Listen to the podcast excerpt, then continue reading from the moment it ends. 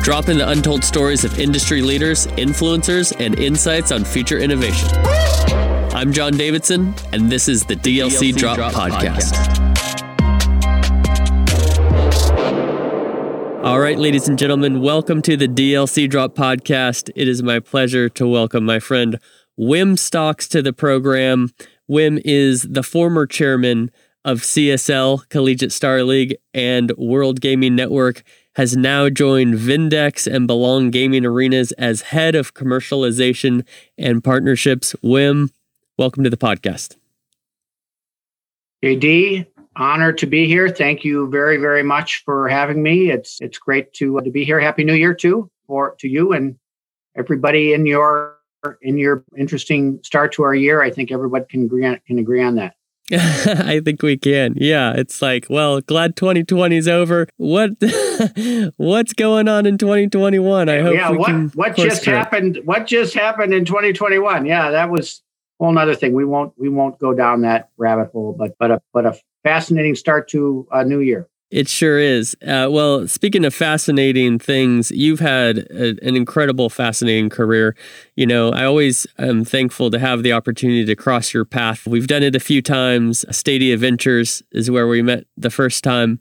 And you said, Oh, that guy's got a name tag that says GameStop on it. We need to talk. And then ended up partnering with you in Collegiate Star League. You guys were. were fantastic partners with us during my time at GameStop and and and always love seeing you at events. I always say, does Wim have a body double? Because this guy is at every event, and I swear, I mean, I don't know how you have the energy, how you have the time. It's it's incredible. You you are everywhere, my friend.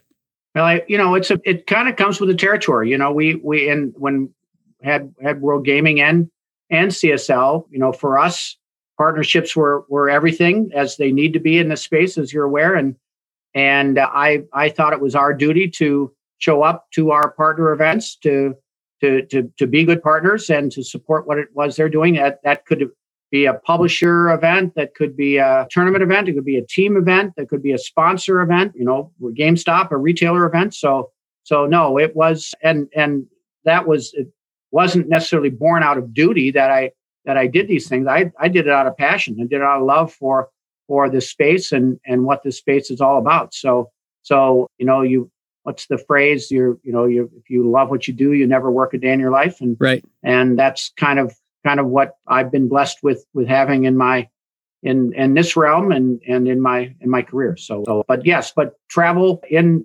every year prior to 2020 was was a big part of my mix and the composition of, of my time. That obviously changed dramatically in 2020 not that it's a it's a bad thing but i'm kind of itching to get some get some events under my belt again for me and you both, my friend. Yeah. I've I feel the same way. I was doing a ton of travel. We ended up in a couple of the same places late 2019, early 2020 before everything shut down.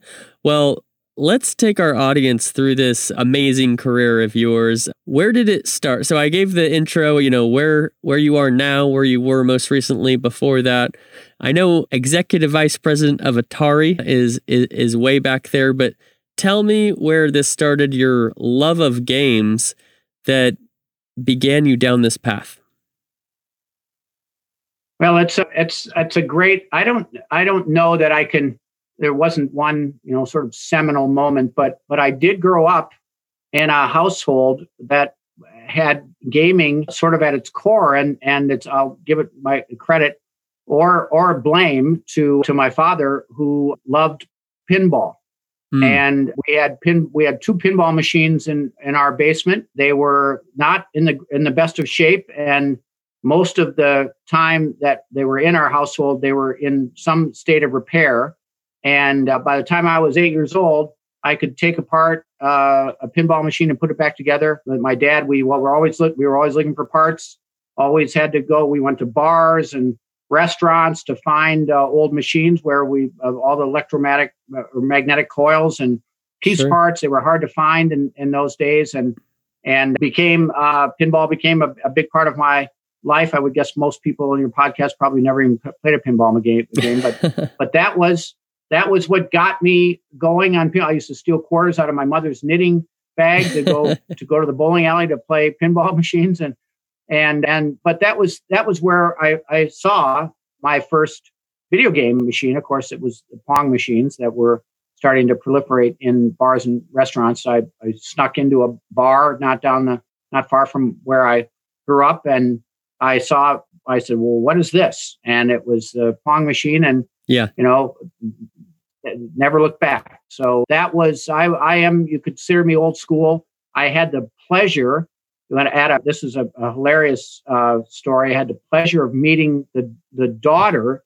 of the guy who ran Williams. Now there are two. I'm going to take you way back. There are two premium pinball experiences. One was a Gottlieb table. One was a Williams table. Okay. Now those don't exist. Both out of Chicago. Gottlieb, I still think is the is is probably the the creme de la creme of every any pinball game. So pure, so so astoundingly agile of a machine. The designs were sensational, and I I had the and Williams was not far behind, but I had the, the pleasure. I felt like I met royalty. I met the daughter of the founder of William of Williams, and she worked for three.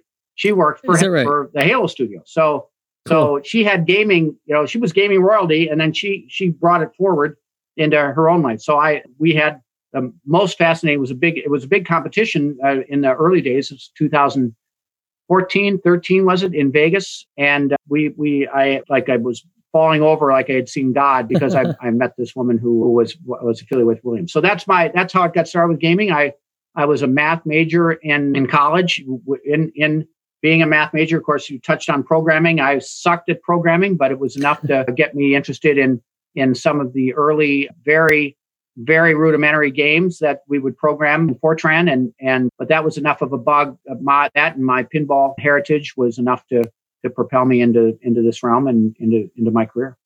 Interesting. So you so you found programming, and that was related to games. So what was then your next step after college? Was that into gaming, or was there a span of time where you were working to make a living before you got into the games industry? Oh yeah, no, definitely. It wasn't. It wasn't an immediate connection. I I went to work for AT and T out of college, and at that time there was a, something going on where the Bell operating systems were were disconnected from AT and T. AT and T became deregulated, and as a result, again, this is going to be so foreign for most everybody who's listening to this podcast. But as a result, AT and T got into these deregulated businesses. One of which was computing and, and computers. And the Unix operating system was developed by Bell Labs. It, it still is a Unix operating system, still is, is a marvel in, in my estimation from, from an operating system perspective. Very networking in the in days when networking didn't really exist. So so but that was my that was my exposure then to computing. And not long after that was introduced to a distribution company who many of the people here will remember Navarre, they were starting a a computer software distribution business and and I was I was interested in the full the full complement of what Navarre was all about. It was a music distribution company, it was a software distribution company. And they took a flyer on me and said, come over and join our computer division. And that was when I this was this was even before CD-ROM. Mm. Uh, this is when the Sierra Online days with the Gabriel Knights and and uh, multi, you know you you get you'd go to an egghead store and you'd buy a prepackaged Gabriel Knights game and you'd take out seven floppy disks and load them into your computer and and that was how you you you got the game on your on your computer this was the days of you know Apple II and and DOS and, and yeah. even even in television you know back back in those days Amigas and all those kind of things so so that was my that was my first real exposure really on the business side from and purely on the distribution side, but that was the bridge into publishing, getting involved in the publisher. That was my my entree to GT Interactive. Uh, if everybody, again, very formative company in the publishing realm around video games, really PC games. At one point in time, was sort of held the the at a, at a dominant share of first person shooters. This is in the Doom, Quake, Duke Nukem, yeah. uh, Unreal timeframe. My Unreal time when when Epic was a tiny little company and Mark Rein and Jay Wilbur and I would get on the phone and argue about why doesn't Walmart have more of our products and why do, why doesn't Best Buy have more of our of our products? So so it was all publishing dynamic that I got involved in, in the gaming space. But that was that was the start of my career in gaming, and and it's I again haven't looked haven't looked.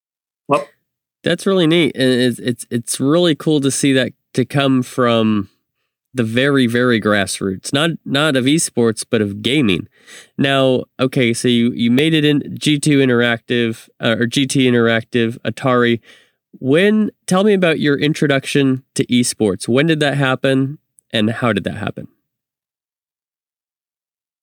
When i after i left atari this was in 2006 I started my own company. It was called Elephant Entertainment, and we were we were all about bridging the digital experience that were experiences that were starting to proliferate. So uh, MMOs, uh, casual games, casual game platform for download. But we bridged in retail. We had interesting models that would enabled a, a retailer to stay involved in the life of a game after it had been purchased on a retail shelf. We did this with Best Buy, we did it with mm. Walmart, we did it with GameStop, and then we we started a program with with Target. Best Buy really had done a, a great job with it. This notion of bridging uh, digital and retail and extending the life of a game. You know, in those days, you sold a game and that was it.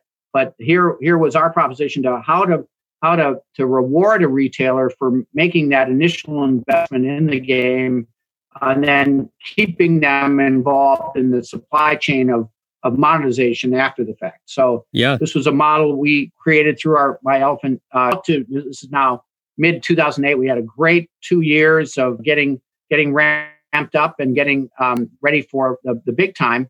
And 2008 came. We were went into the marketplace. We had self funded to get us going, and we said, okay, now we need to raise some money.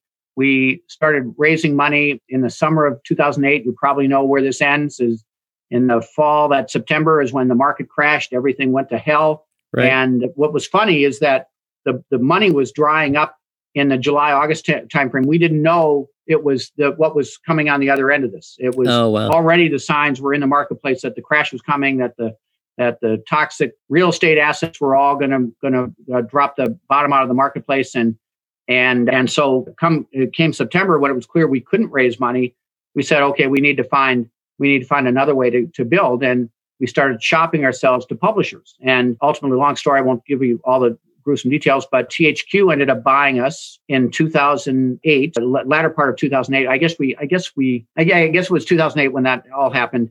And at that point, THQ had no digital play. They had no online play. They had we we became their their nucleus for a digital strategy and for an online strategy. And after a year of doing, they bought us, brought brought my whole team over. Really, we really honed in on this notion of MMO and helped a couple of their studios get MMO concepts up and up and running. But another, I hated it. After a year, I hated it. I ended up buying myself out of the last two years of my contract. Okay. And then I started looking around and saying, well, what what else is out here? And hmm. I got approached by two young guys out of Toronto who were gamers through and through before gamer, you know, being a being a nerd wasn't as cool as it as, as it is now than right. it was then. Right. These two young nerds, they would self-proclaim nerds, found me and said, "We, you know, gaming better than than we'll ever know gaming. We we have what we think is an interesting proposition." Mm. And it was building a tournaments platform that enabled people to play against one another for money. And yep. that was the start of world gaming. That wow. was and so I was super intrigued by it. I said, "You, you, I'm hooked.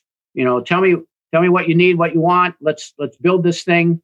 We ended up launching as World Gaming in 2009, but before we launched, we attracted the attention of Richard Branson. We, these these two guys had both two young guys, which I'll name them Billy Levy and Zach Zeldin. Now I, I consider my sons. They're they're wow. they, they taught me so much about i know they taught me more than i could ever teach them. I may have taught them about the gaming business but they taught me about how how to think differently and how how to to act differently in the context of, of a, a, industry that was now building and burgeoning in, a, in really interesting ways. And, wow. and one of the things they taught me is that and it, they, they taught me that there are no sacred cows. You know if you you know what you're doing and believe in what you're doing you you don't you don't have to bow to anybody. And and we had a funny I remember a number of exchanges around. So here we are dealing with Sony, and here we are dealing with Microsoft, and here we are dealing with EA. Mm-hmm. And we had a particularly I won't I won't name the the company, but we had a particularly bad negotiation going on. Can I swear on this podcast? Is it okay uh, to swear? We'll try not to. Try not to. Yeah. Okay, fine. Okay, well, I won't. I'm sorry. I just wanted because that's part of the story, and I'll I'll soften it. But that's okay. They they, they said, well, well, f you know f these guys. We we can we can persevere. You know, we we don't need them. I said, well, you know, yeah, you, we do kind of need these guys. so you can't, you can't say that, but but that was their you know that was their attitude, and that was how mm. how they approached and and by and large that's how this proposition came to be and and thinking differently and thinking in a really unconventional way is how I got involved in the in sort of the ground floor of esports. We were we were three years behind MLG. MLG was was around longer than that, but their their momentum was really about 2007, where mm-hmm. where we were we were three years after that, really getting going in the 2009 2010. But in any event, so we we got the attention of Richard Branson as World Gaming. He wanted to buy the company. We wow. said well, it's not for sale. We knew we had a good proposition at that point, and it was all around you know head to head gaming for money for cash. That yeah. was and that platform that they built was that that notion. It wasn't you know well before it was well before the word esports even existed. We didn't even know what to call it. We called playing you know head to head matches for money and skill based gaming. Every it was very misunderstood in those days. Skill based gaming still still maybe misunderstood, not as not as badly as it was in those days, but but it's perfectly legal. You know, you after there are certain laws and and legislation you have to be careful around. But we had we had the best attorney in the world, a guy by the name of Tony. I'm going to forget Tony's last name. A big, big uh, gambling attorney in in why can't I think of it? Tony Rocca. Sorry, uh, Anthony Rocca. He mm-hmm. he has a big firm in Las Vegas that that runs uh, big gambling practice, but also skill based gaming is one of his his fortes. And we hired him to prove to to EA, to the NFL, to the NBA, to to, to Take Two, to Sony, to Microsoft that what we were doing around head to head gaming for cash was perfectly legal. Now, you and I, John, you and I could play a FIFA match for ten dollars, perfectly legal. Yeah. But if uh, if uh, Sundance comes in and bets on our outcome, that would be that would be gambling, and that right. and that is uh, so now now as everyone's aware, gambling is in a very different place than it used to be, and and much more accepted and much more predictable, and certainly um, going to be a huge dynamic for us going forward. But then in those days, we did a lot of work educating around competitive gaming and specifically around skill based gaming. So, uh, long story short, as we're going into 2010, we're to launch as World Gaming and Rich Branson hears about us. We fly to, story is the gentleman called us out of Toronto. His name was Andrew Black. Uh, he was running Virgin Mobile and he said, We hear what you're doing through one of our investors. We think this is super cool. Has Richard seen this? And I and we said, Richard who? We said, Richard Branson. Well, no, of course not. We don't know Richard Branson. and he goes, yeah. Richard would love this. A week later, we're sitting in Richard's office in London, talking mm. to him about, about world gaming. And he said, I want to buy the company. So it's not for sale. And we got a lot of work to do to get it ready for launch. He said, Well, then I want you to call it Virgin Gaming. I'll give you the license for free in exchange for a small royalty in the back end. And we said, That's interesting. Okay, you know, mm-hmm. that makes a lot of sense. Virgin's a trusted brand. Virgin also we were we were spot on for the brand, as you know. Virgin attaches itself in unconventional in conventional businesses, but with unconventional models. And yeah, and so we that's how we launched the company. We went to we ended up going to E3 in June of 2010 and launched as Virgin Gaming. We had Richard Branson standing out front of the convention center with us in our armored car full of a million dollars, fake fake million dollars, but we had a million dollars there. And that was the and that that launch day, that first opening day of E3, had a great press person who got us on the front page of the Wall Street Journal saying, "Oh, now you can now you can gamble playing video games." That that hadn't been at all a dynamic. So in any event, that's what launched uh, World Gaming slash Virgin Gaming. We won't take you through the whole history, but after we went in the market as Virgin Gaming, we we kept running into obstacles with the Virgin brand mm. uh, because sponsorship started to become a big model. And one of the biggest disappointments of my career, we work, we're working very closely with EA around a FIFA World Cup event that would parallel the, the real World Cup event, 2014. Yeah. And we, we flushed, we had to flush about a year's worth of work down the drain when FIFA came to us and said, we just ran this tournament about a month before the World Cup started. We said, we just ran this tournament by our sponsor partners and Emirates, who's an airline, uh, uh, and a big sponsor, $200 million. They said they, they're not going to allow this. And I said, well, we're not an airline. I said, well, Virgin is. Right. And your brand is Virgin. So that was the start of many other brand conflicts. Funny how that Mm, uh, interesting. One of those things where you hear a word you've never heard a word before, and then you start hearing it all over the place. Yeah. The same thing was happening. This we got denied on this on this big promotion, and then we started running into it with telephone, cell, and mobile company disconnects and, and conflicts. We ran into it with hospitality. We ran into a number of different places. We ended up having in 2014 give the license back to Virgin, went back in the marketplace as World Gaming, and that was the that was sort of the modern era of World Gaming. In 2015, we bought CSL and put it, pushed them all together, and we were purchased by Cineplex. We were invested in Cineplex in 2015. They ended up buying us all in 2017. In June of this past year, CSL and World Gaming were purchased by a private equity company that is now known re- referred to as Playfly. Yep. And and about college esports at this point in time. I left to join Vindex in in December. Yes. And um, th- thrilled to thrilled to be here. So that's, that that's that that is my chronicle in a in a compressed compressed description. Yeah, that's your story, and you're you're sticking to it. That's so cool. You know what I take sure away. Right, I damn right.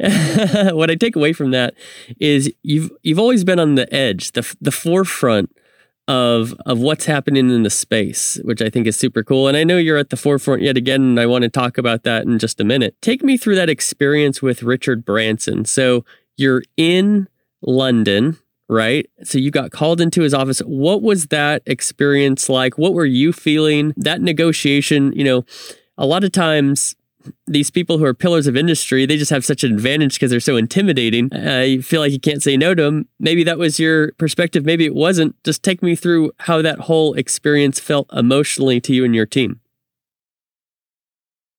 Well, it was funny, John. It's actually a really good question because uh, I have to. I'm I'm transporting myself back there now to try and come up with how I felt. And and, and it was there certainly was an awe awe inspiring moment to be sitting with Richard Branson and built you know built this empire and built it in such a cool, very you know did it his own way. Just always a bit admirer of of someone like that. And and yeah. at the same time, what I remember thinking was that here are these two young guys that they were still they were still in their early twenties and it was like they were having a conversation with uh, a friend of theirs. You know, wow. They they weren't intimidated one bit, and it was there. You know, back to what I said earlier is that they were so confident what they had was was was stellar. They were confident that they knew their subject matter in such a such a good way and such an unusual way. But but they also were part of the gaming community and mm. the, the notion of, of as players. I I was on I was part of the gaming community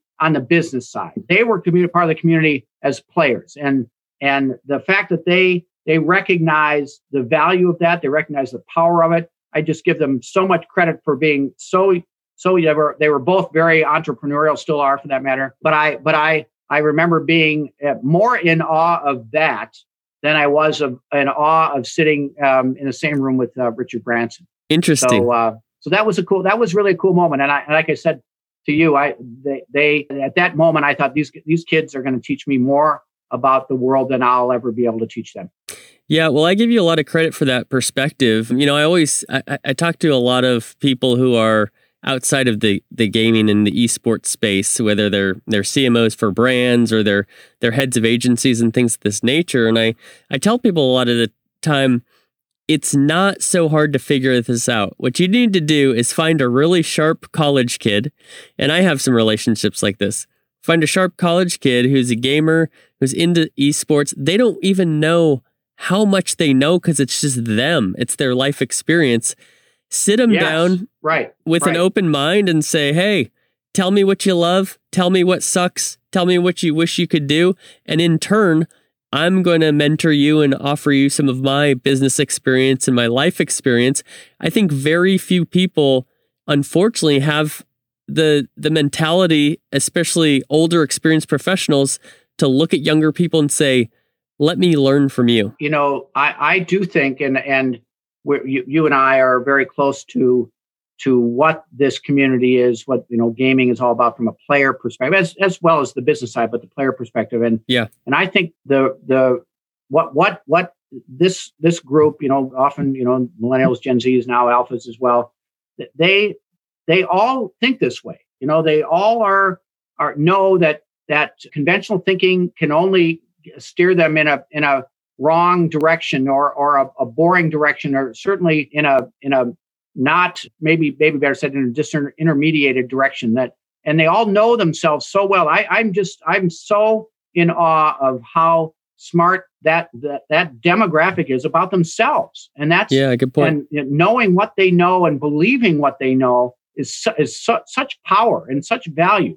Mm. and that's what these these two guys had. I'd never experienced it uh, firsthand. And and to this day i you know i i i, I credit them with with sort of turning my head around about what, what gaming is and and why it's so important and why it's so distinctive and and to this day it's it's it's it's enabled me and and and and allowed me to continue in this business and and I I I'll say in a in a very authentic way. Yeah, that's incredible. Now, as what I'd love to pivot to here, you know, you and I met each other through partnership opportunities, and we both have partnership backgrounds you have a little more experience than me, I think. And so uh, just a few more years. The, are you talking about the gray hair? You're talking about the gray hair, aren't you? That's okay. You can say it, John. That's okay. Hey, I, I wear a hat for a reason. So what I'd love to learn from you and for our audience to learn from you, you you mentioned at the beginning of this episode about it's important to take time to be with your partners, to be at their events, to show appreciation, to support, show support. Tell me in your mind and your experience, what makes a great partner?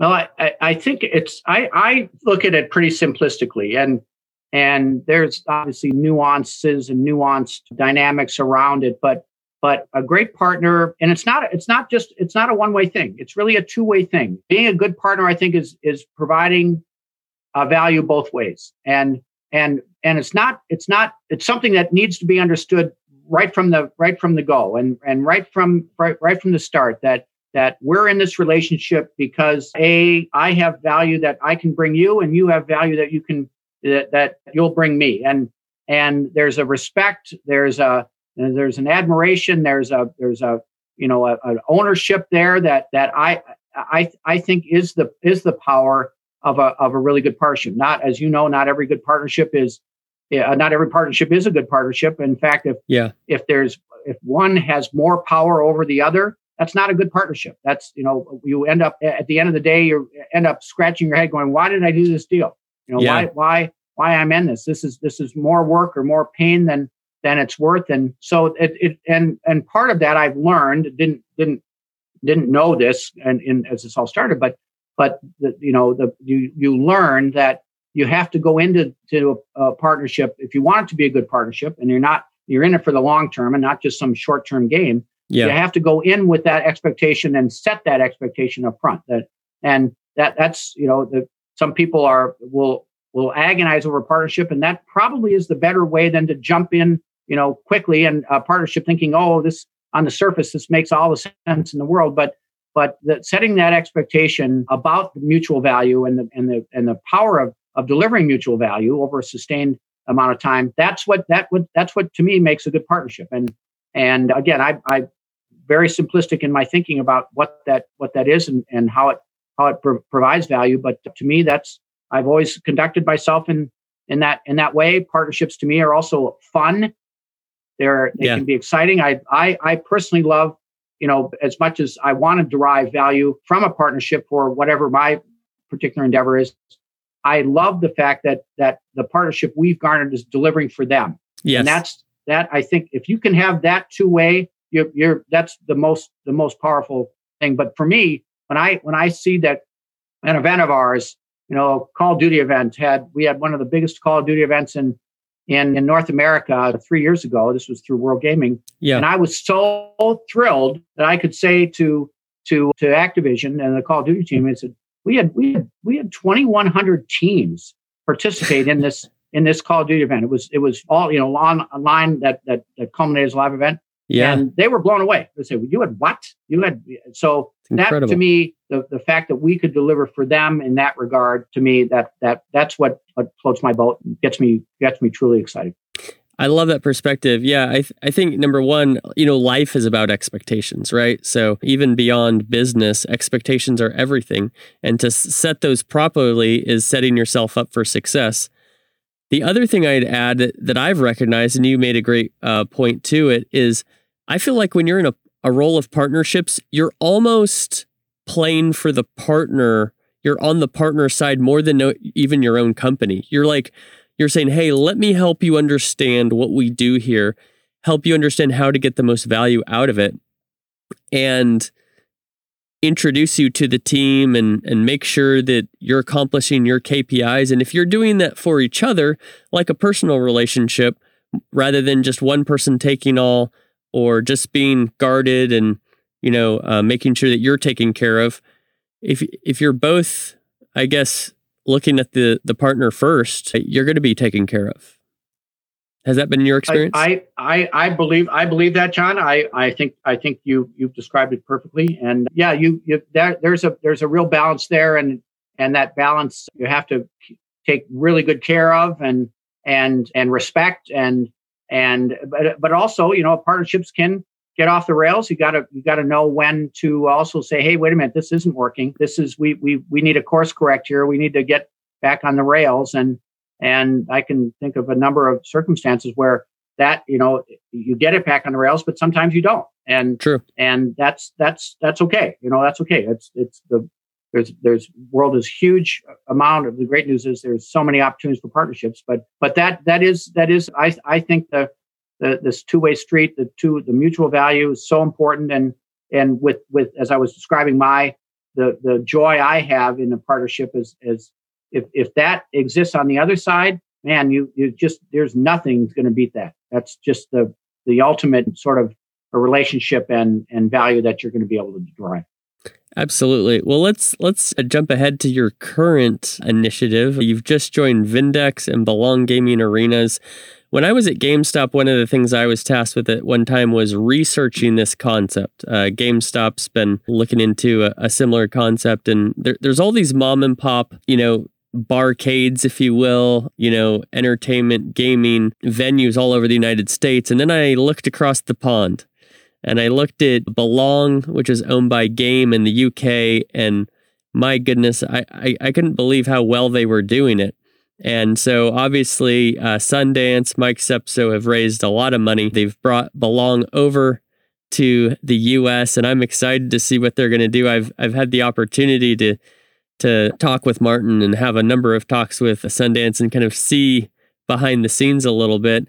You're a big believer in the localization of esports. Tell me a little bit more about that and why you see that as the future.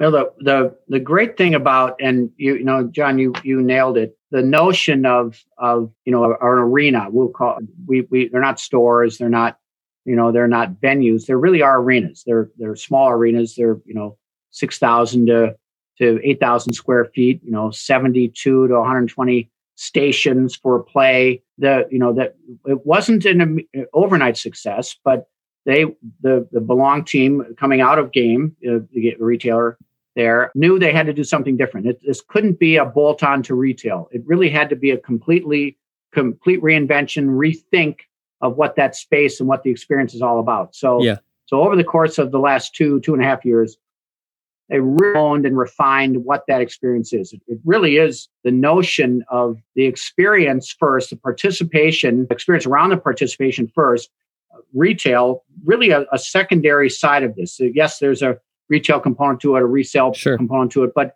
but it's in complete harmony with the the participation side, the the equipment that's portrayed. These this is premium experience. This is you know top level equipment. PCs are are state of the art, top notch, high performance. The overall brand experience is, is very premium. The, the, the interactions of programming very, very high end, but it's all, but it's all driven to be hyper local. And, and you think about esports, how did esports get built? It really got built in the macro.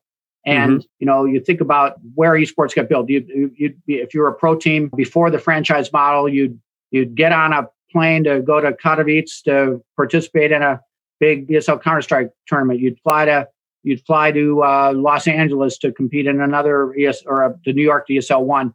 These these were nomadic activations, and they were all really driven around global in, engagement. But what was missing yeah. was the the sort of the the local, the regional pieces of this. And once the franchise models took hold, and and I'm a, a big I know some people don't believe in in the franchise model or or think it's it doesn't mean it's meaningless. I think it's meaningful, and I hmm. and I'll, I'll harken back. This is one of the one of the things that that the franchise model does really well is that takes advantage of a local market, a local franchise. You think of you know think of the uh, we talked jokingly about the Minnesota Vikings. That's that's a very local ac- activation. That's a very regional sort of activation. Minnesota, Iowa, not Wisconsin because Green Bay's there, yeah. and that was missing. That was missing in in in esports. And then and then you take you take on now here uh, from our perspective, think about college. You know, college. You think about college football. You know, who cares about Alabama football? Well, the nation does kind of because they're the best, but sure. but it's it's one of the most engaged fan bases you can have in the state of Alabama around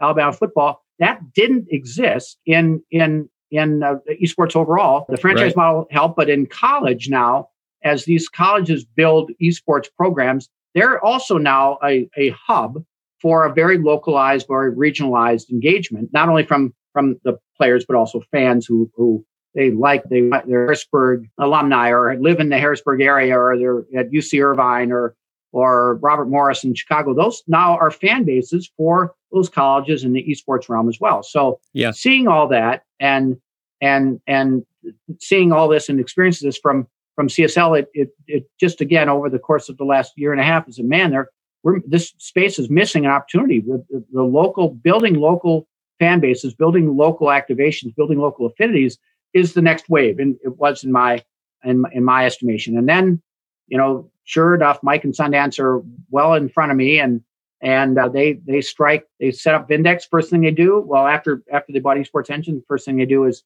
buy Belong because that's exactly what Belong is doing. It's taking a a a venue, an arena, becoming a hub for a community in a city, mm-hmm. and building on that on that activation, building on that base. And and what they've done in the UK is is rather brilliant, where each one of these arenas has its own identity. It's, it has a team name, the the Manchester Swarm. Yeah, and the um, branding is amazing to be, too on this. Uh, uh really impressive. Br- uh, branding. Think of think of ma- minor league baseball in the U.S. US you know, the think of the fun, creative approaches to minor league baseball teams in the U.S. Yeah. That's what what that they did for these community hubs in in the UK, and and and then and then building uh, this is this is of course this is amateur. They built all the programming around getting getting players to come in and and participate. These the station they, they sell memberships. They, they they sell hourly usage for for the stations as well. But the notion of building building that hub around a local ac- uh, activation is really cool. So the manchester swarm that's the it's the manchester belong arena they sell merchandise. They they have a Call of Duty team. They have a Riot. They have a League of Legends team. They have a Rocket League team. All falling in under that Manchester Swarm namesake and and branding. So all of a sudden, there's a community now. There's a community identity for for that for those teams and for those players that they wouldn't have had otherwise. And and then right. think about taking that those hubs and then networking them all together. That's what yeah. belong is. That's what so you you're in you're in Manchester. You play a belong venue in I, I can't name names yet, but, Liverpool uh, or whatever, New York, because yeah. we did announce we well we did announce a partnership with Anbox. So so and so New York is is definitely one of the the uh, arena locations, and the, you take that hyper localized presence and build build up the community around it, and then you put it into the to the to the realm and the dynamic around a networked opportunity to to to be together and and there has been, there was some public information shared that there'll be over 500 locations in the United States in the next four years, another thousand globally. So big footprint that will be built. And at, at this point, well capitalized. There's a digital play that will accompany this. So to me, to me, it's it's the it's the next wave of of esports. It's the next wave. Now we've got it built in the macro. We've got the franchises sort of at the pro level. Now the next thing is the franchises at the amateur level and that's what that's what belong represents to to me and i think as we we tell the story publishers see the value of it the platforms see the value of it the brands are seeing the value of it and and excited to to get this rollout underway yeah, I'm excited to see it too. You know, one of the things that was a big unlock for me, I'm a big believer in in the localization as well. I worked with a lot of the local Overwatch League teams when I was at GameStop, and I saw a lot of the benefits. Not a lot of people do realize, as you uh, stated very clearly and very well, is that esports has grown the opposite way of traditional sports. Rather than growing from local to global, it's gone global and now it's coming down to the local level. A moment that was a big unlock for me from a sponsor standpoint was uh, a couple years ago. HEB, which is a grocery store in Houston, it's a beloved grocery store. I'd never heard of it before. I live in Dallas, but Houston's a little further away. They announced a sponsorship with the Houston Outlaws, the local Overwatch League team. I thought they were going to get crushed on social media when I heard about it because I didn't know anything about HEB. Turns out everybody loves that grocery store. And so they were applauded and everybody loved it. But the main point here is that if it wasn't for localized franchise esports, HEB doesn't have a play in esports because they're a local company. They don't have a global footprint. And so now with this localization, you're giving smaller and more local companies an opportunity to engage young people through esports. And then, furthermore, as high school esports becomes a bigger thing, a lot of these high schools don't have places to compete. So you're providing places for these kids to compete. You're private, providing healthy ways for brands to reach them. I love when you're able to build out those positive aspects of, you know, how it works into education and developing opportunities and skills for the future. So, man, it's really impressive to watch. And I, I feel fortunate to be as close to you and Sundance and these other people who are involved. The you you nailed it again, JD. The you know I, I was speaking from the player's perspective about the importance of of building affinity for localized presence and engagement for esports and, and branding and and you know the, the, the, sort of the community. But but you're you're so right. The monetization piece it unlocks a whole nother level of monetization. I think about you know the minnesota Røkkr in in minneapolis uh, called yeah. League.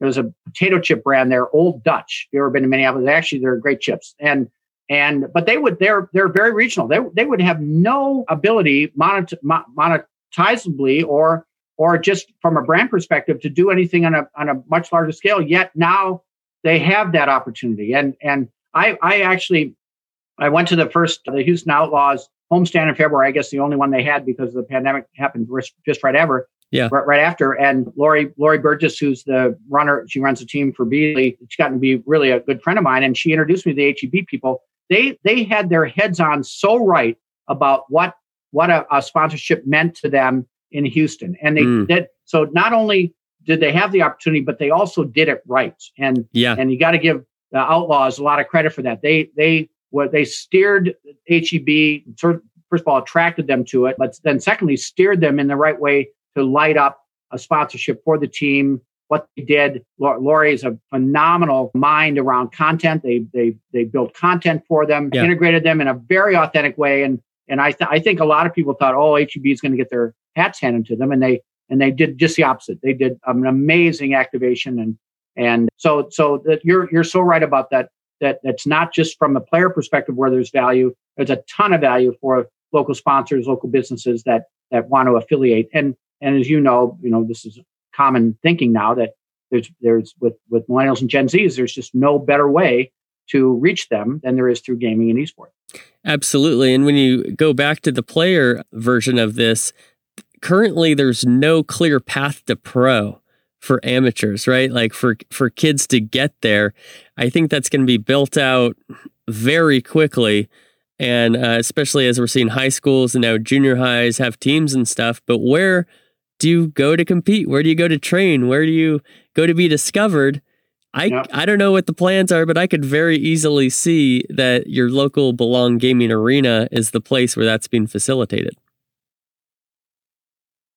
Well, and you're you're you're so right about that. And and the other the other great thing that we have underway, as I mentioned, we we are building partnerships with a lot of these pro teams because they're they're seeing how tough it is to build a fan base. Yes. they're seeing how tough it is to keep not only to get get them into the fan funnel, but then to keep them around. And and yeah. Belong offers them that connection with an amateur base that's hyper local, that has affinity for a Dallas team or a Houston team or a LA team or a New York team, and and so, but but what's great about that, it's to talk about a, a great partnership for those, those pro teams for belong community members are the aspiration. They're the inspiration. Man, I want to be. I just want to be. I want to be like JJoNak on on on Excelsior. I want to. Yeah. I want to play Overwatch just like he does. And and so they're they're the pull. You know, the pro players are the pull, and the the funnel for those players is represented by Belong. So no, you're you're that's that's the dynamic, and that's we're super excited about the premise and and what this is going to mean for for building and taking esports to the to the next level.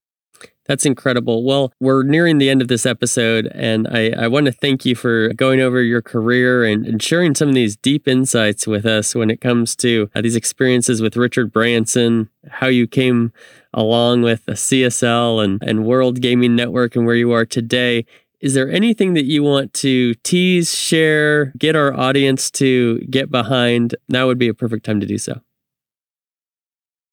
Uh, we I think we hit on we hit on uh, a number of uh, great things. I I'll, I'll I'll just I'll just close by saying uh, I've been so uh, fortunate to to be part of this this this realm. You know, I I don't think I think if any any of us from from the the original days of gaming, I don't think any of us saw. I I like. I'll, let me just state it for myself. I never saw gaming becoming this big, this this large, this engaged yeah. it's important. And to be to have been, able to stay part of it and to stay vital and, and part of it is just the biggest just the biggest blessing anyone could hope for. So so i and met so many great people and smart people and and people who think unconventionally and differently. That's taught me so much in this in this realm. And and and gaming at the heart of it is is probably one of the the strongest communities of of minds and and players. And and people that I, I could ever want to be part of. So so that I I'll leave with that and and I just tell everybody to keep an eye out for there's a belong coming to your community. Keep an eye out for it. We'll we won't be shy about talking about them when they're ready to, when we're ready to go. And and uh, John, I appreciate you you giving me time to to to blather on about all this stuff. No, it's my pleasure. I, I always enjoy the opportunities we get to talk, and you know, you've been in this space for so long, and what it requires is somebody who really cares about the industry and adds value. And that's something that you've done for a very long time. And I've been one of the benefactors of that as well. So I, I want to thank you personally for the times we've been able to spend together as well. Well, well, John, it's been great to to get to know you. You we started with the GameStop sponsorship, and see, this is a partnership, right? This is a mutual value that will will will propel us for a long time. So I I it's been great to no, thank you for believing in us at GameStop, and and we're, we're gonna we're gonna keep it going. Absolutely. Well, thank you again, Wim Stocks. Uh, this is the DLC Drop podcast. Thank you for joining us. We'll see you next time. Thank you for listening to the DLC Drop podcast. This podcast is part of the Esports Futuri Podcast Network and produced by Innovation Media Enterprises.